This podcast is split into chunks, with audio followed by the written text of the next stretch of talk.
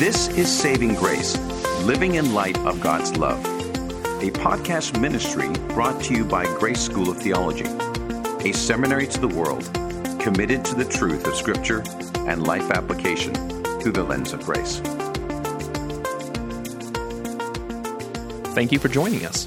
My name is Mickey Guteman, and uh, today we have a slightly different format for the podcast as I'm going to let you listen in on a talk that our president and founder, Dr. Dave Anderson, gave at a recent Grace School of Theology event. With a Western theme, Dr. Anderson came to the stage dressed as Davy Crockett, but soon he shed his coonskin cap and uh, shared what God laid on his heart about redeeming the time God has given to each of us here on earth then hopefully I can share something from God's Word that will be an encouragement to you and help you as you continue your walk with Jesus Christ. When they said they wanted me to dress as Davy Crockett, I said, Why? And they said, Well, you are from Tennessee, aren't you? I said, Well, yeah, your name's Davy, isn't it? Okay, okay. You killed a bar when you were only three, didn't you? How'd you know that? So, anyway, I conceded to come as Davy Crockett. And in doing so, I decided to read about him, find out why he was so popular, what made his name last through the ages. And I discovered it's really because he gave his life to things more important than himself. He spent from 1821 to 1835, minus a couple years, fighting for the poor in legislature, Congress, uh, state government. And then when he wasn't in uh, office anymore, he decided to come down and help here in what would become the great state of Texas, and of course, give his life at the Alamo. And we all remember the Alamo. Davy Crockett gave his life to transcendent causes, causes higher than himself. And hopefully, I can challenge you in the same way uh, tonight, the same kind of cause. And we remember the Alamo, and we shout, Remember the Alamo. But tonight, I want to start a new chant, a new cheer. It won't be catchy, but hopefully you'll remember it when it's over. It's remember Zacchaeus. Pretty good, eh? Remember Zacchaeus. Because if you can remember Zacchaeus, then you have the essence of what I want to share with you this evening. You know, uh, they asked me to speak, told me what to wear, told me what to speak on. They said, We want you to speak on redeeming the time because the days are evil. And so many Christians are wondering, well, what can I do? I can't control the world. I can't control Putin. I can't control Iran. I can't control much of anything except myself. So what can I do to redeem the time of my life? So that's what I want us to uh, think about a little while here.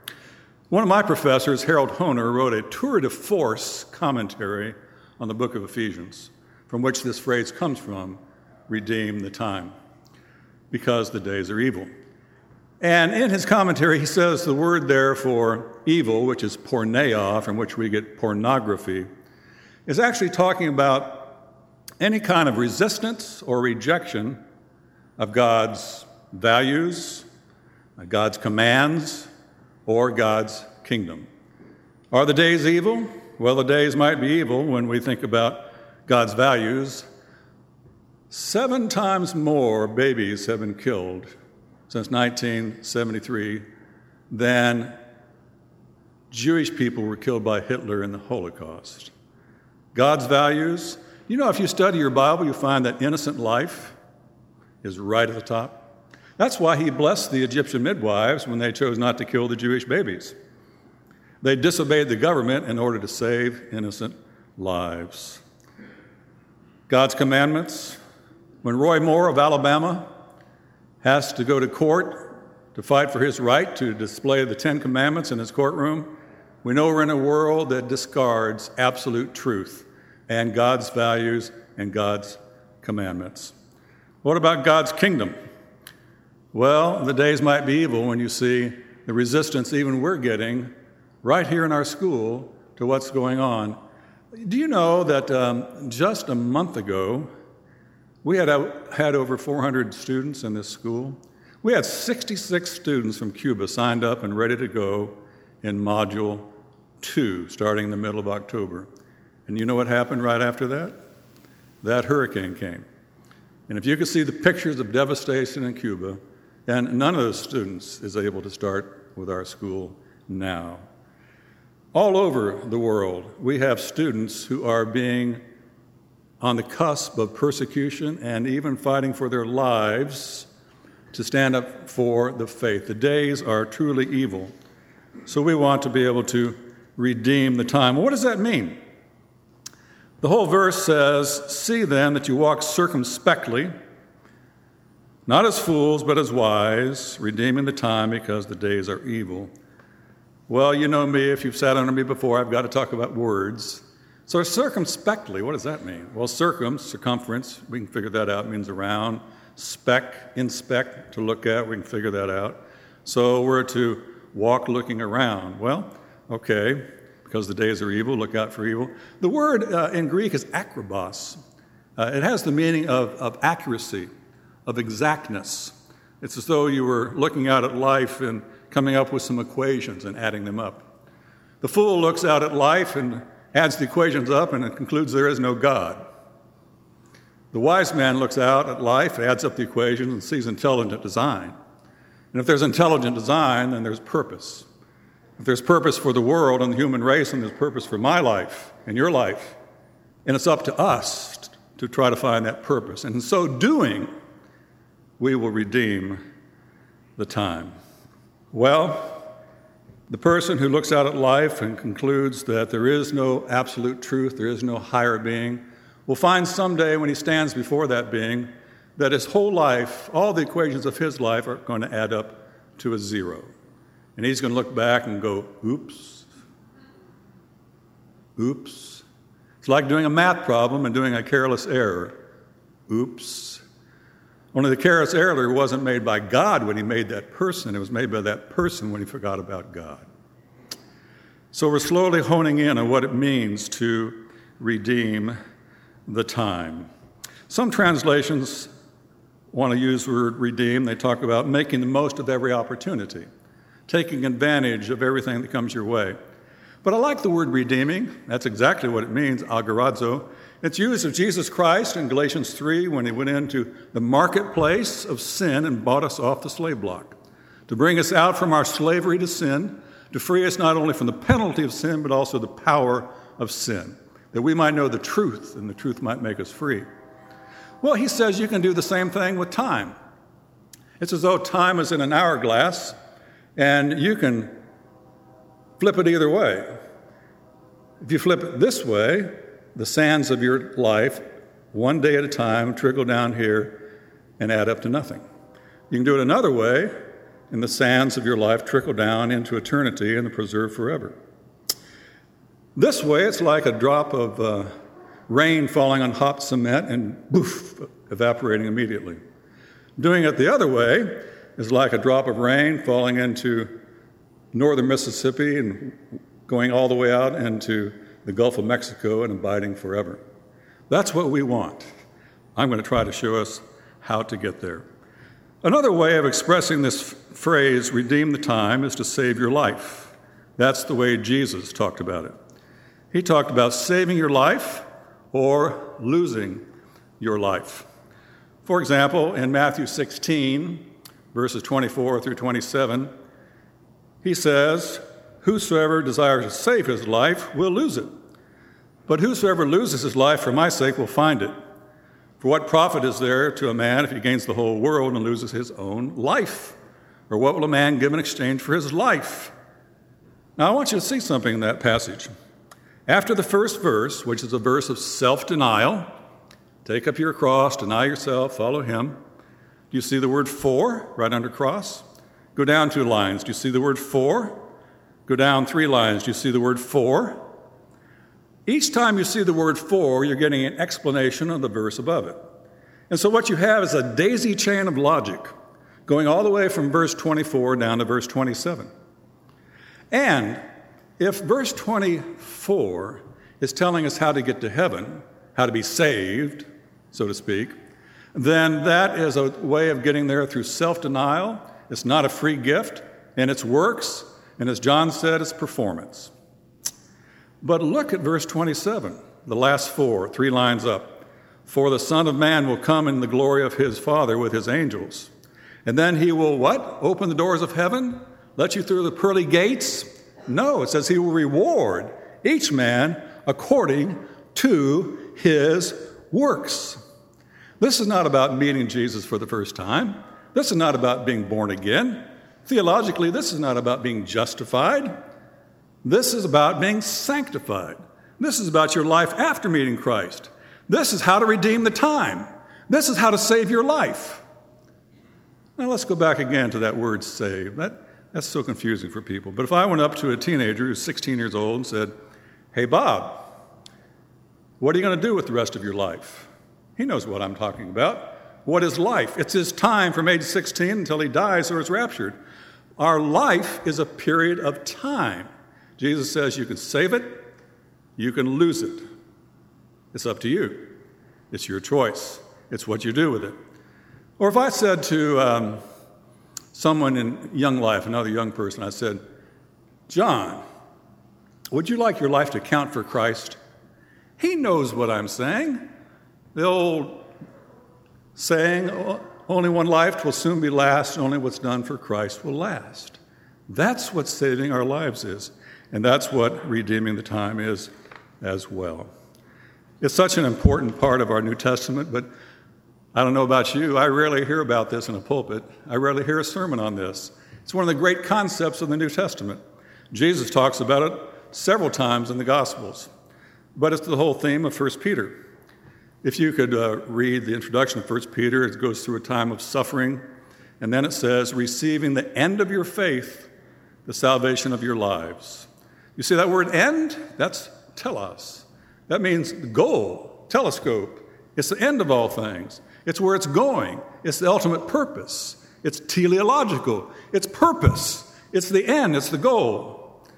He says the end of your faith is not to get in heaven. The end of your faith is to save your life, your time on earth. It's such a difficult concept, but it's really so simple. Every day we can get up, every day we do get up, we have a certain amount of time. We can save that time for eternity, or we can lose that time in temporality. One way or the other. It's also the part of the theme of James. James says in verse 21 of the first chapter, after getting rid of the excess wickedness in your life, it says, Receive with meekness the implanted word, which is able to do what? It's able to save your life. He says there are life principles in the scriptures. If you'll pull them out and live by them, he says you'll make your life count forever. If you live anti Bible or disregarding the principles of the scriptures, even if you're a Christian, he said your life will be wasted. It'll be oops. Well, that's what it means to redeem the time. How can we do it? How can I save my life forever? How can I make it count? There are probably 50 ways. I want to pick out just three that I think are oriented to what you have done for our school and what you're doing, I'm sure, in the rest of your lives. The first thing is to build on the right foundation. We're told in 1 Corinthians 3 that no other foundation can anyone lay than that which is laid which is Jesus Christ. That's the foundation. Some people spend their whole foundation or build their foundation on their family, and family is everything to them. My goodness, am I against family values? Heavens, no. The Bible is all about family values. But people can have broken families, people can be left by their spouse. Children can die, saving Private Ryan.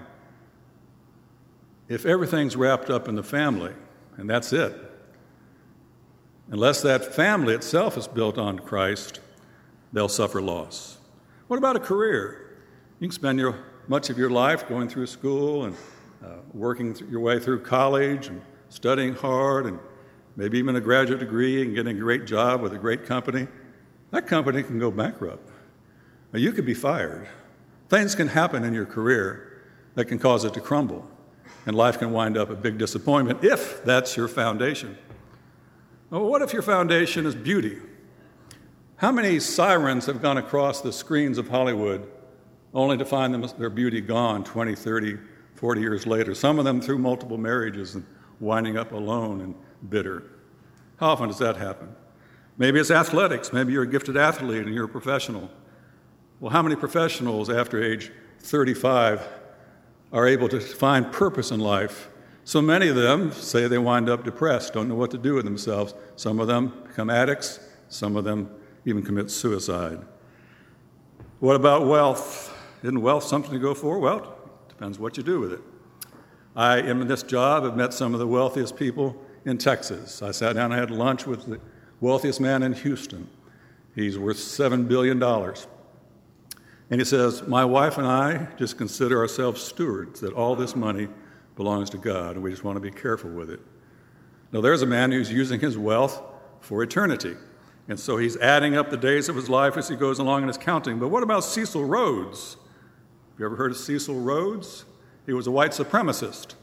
He wanted a white Anglo Saxon Protestant male on every throne in every country in the world.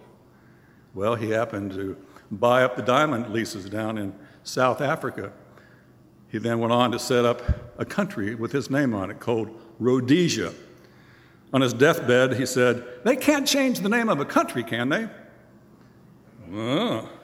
Know any countries named Rhodesia in Africa today? Uh uh-uh, uh they changed it to Zimbabwe. Build on the right foundation, whether it's your family, your career, your physical gifts, whatever it is, it can still be built on the foundation of Christ, and then it will last forever. I want you to remember Zacchaeus. We'll come back to that. The second way to do this is lay up treasures in heaven. Jesus says in Matthew 6, the most famous sermon ever given, do not lay up for yourselves treasures on earth, but lay up for yourselves treasures in heaven. For where your treasure is, there your heart will be also. This might be the most important principle I share with you tonight. Where your treasure is, there your heart is also.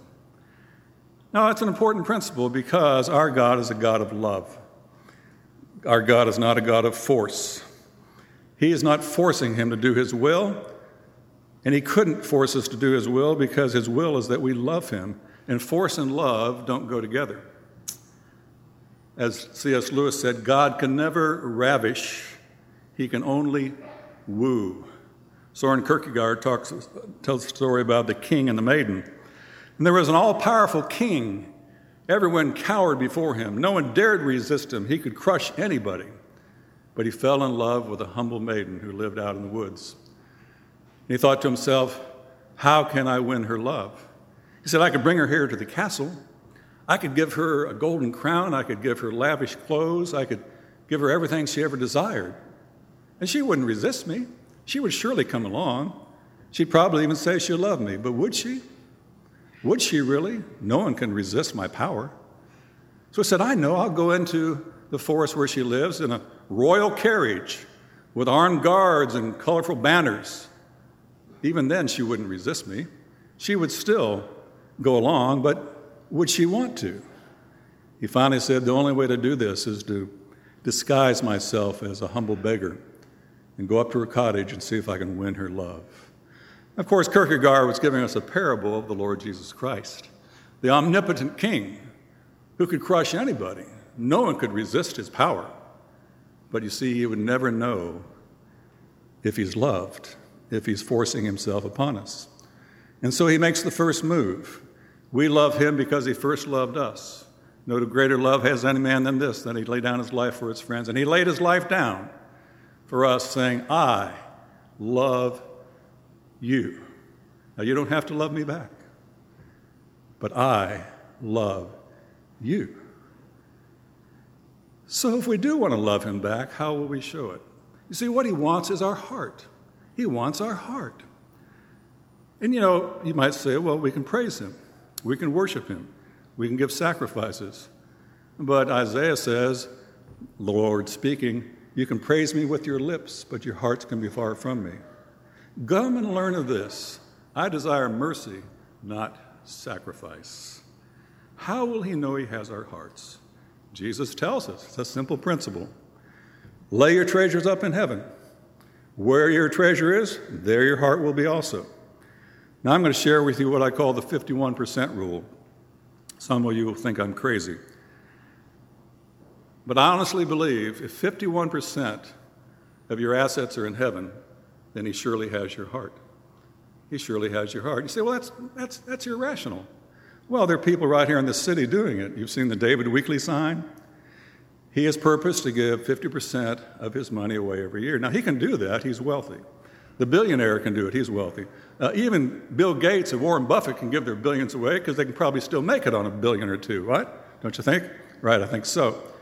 Most of us can't do that, but that's not the point.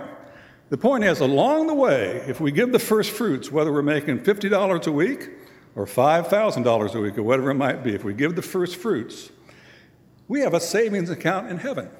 And every day we can put money into that savings account. You've got one on earth, I hope. You should have one in heaven. You're putting money in this savings account in heaven, and if you can watch it and somehow you can monitor it and make sure you have a little more up there than down here, you got it your heart is with Him. Your heart's with the Lord, and He knows you love Him. Remember Zacchaeus! What happened when he went to the house of Zacchaeus? Zacchaeus realized the Lord loved him and accepted him. Zacchaeus believed in him, and he said, Lord, Lord, I'm going to give half of my wealth to the poor. And if I've defrauded anybody, I'll pay them back fourfold. Jesus looked at him and smiled and said, Truly, salvation has come to this house. He had no doubt where the heart of Zacchaeus was. What about yours? I'm trying to share something that can be a blessing for you, can help make your whole life count forever, can help you even with the purpose of why God made you, not just giving money, but making sure your heart's with Him. And if your heart's with Him, then He will disclose Himself to you because He says in Deuteronomy 8, you know, I led you through the wilderness for these 40 years. And I humbled you and I tested you that I might know what's in your heart. And then he goes on and talks about money. It's a tangible way that doesn't lie. It lets God know what I care about most. So remember Zacchaeus. Well, how can we make sure that we're just doing exactly that? We can't take it with us, but Jesus said you can send it on ahead. And Randy Alcorn says if you do that, if you send it on ahead, then you'll know that the things of time have been locked in to and credited to the things of eternity. There's one more thing I want to share as to how to make your life count. It's to seek first the kingdom of God that's also from the Sermon on the Mount, isn't it? Seek first the kingdom of God and his righteousness. Seek first the kingdom of God and his righteousness. God has given his children the highest of all transcendent causes. Davy Crockett had some transcendent causes. And it was Wendell Phillips who said, Some men struggle into obscurity while other men forget themselves into immortality. It's by finding a cause higher than you are. Davy Crockett found that. He got immortality, at least on earth. As we seek first the kingdom of God, we have a transcendent cause. We have a higher cause to live for. That cause will take you through the difficulties of life. It will take you through bad health. It will take you through the loss of a child. It'll take you through all the problems that we run into as we live this life because we have something higher to live for. Thomas à Kempis said, Let temporal things serve your use, but the eternal be the object of your desire. With this in mind, temporal things only find meaning in eternity. The writer of the Ecclesiastes said, All human endeavors add up to nothing. Vanity of vanities. All is vanity. We'll look at that again in a second. But in chapter 3 of Ecclesiastes, verse 11, he says, God has put eternity into your heart. You are wired for eternity.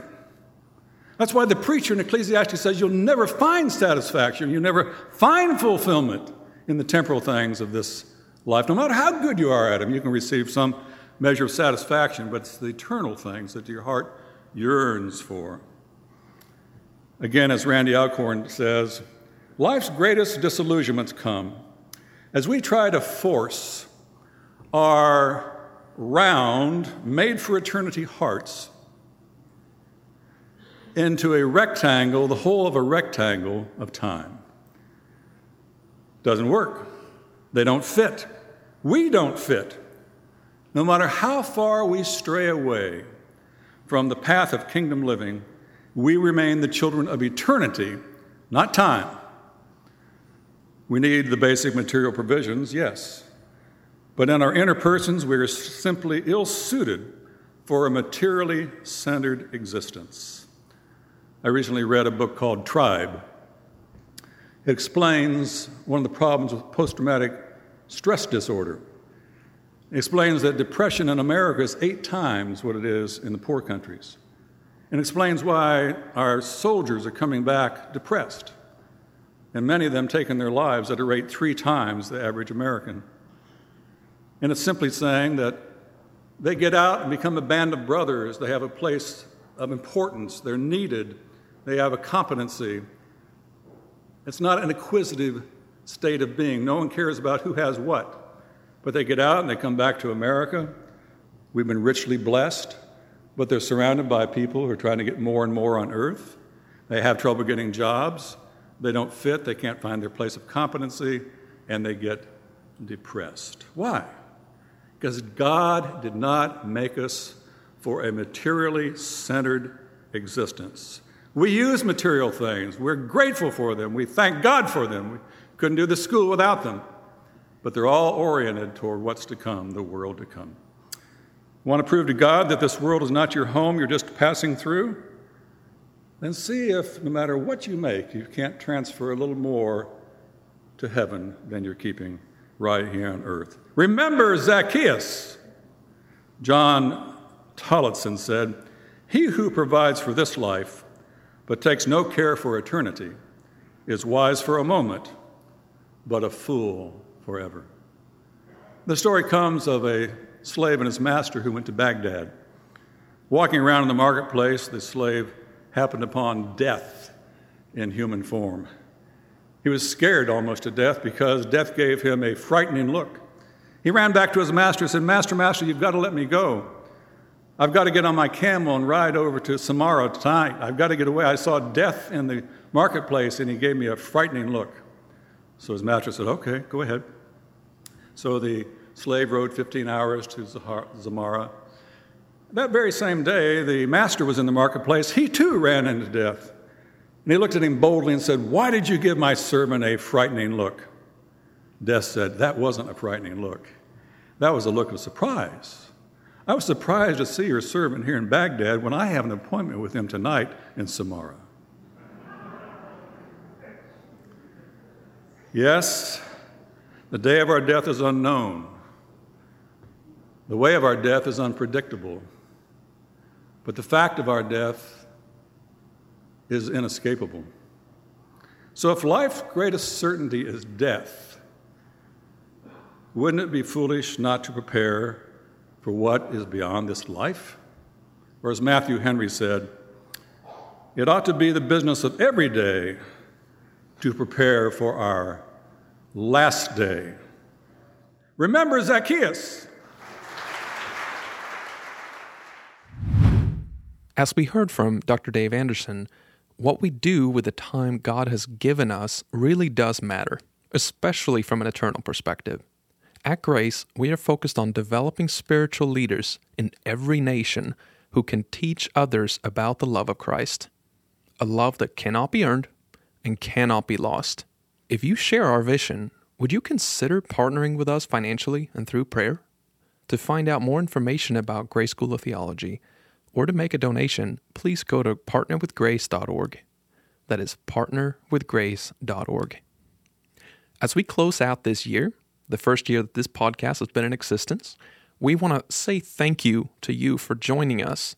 And as we kick off this new year, we are really excited about all the great topics that we want to share with you. And if you have questions or topics that you want us to address, please don't hesitate to email us at savinggrace at gsot.edu. And please tell others about the podcast as well. And if you want to help us out, we would love for you to take a minute and actually write a review about the podcast on iTunes. Thank you for listening. And from all of us here at the podcast and Grace School of Theology, we want to wish you a happy new year. You have been listening to Saving Grace, a podcast ministry of Grace School of Theology. For more information, visit gsot.edu slash saving grace. Views expressed on this podcast may not always be the views of Grace School of Theology or its leadership.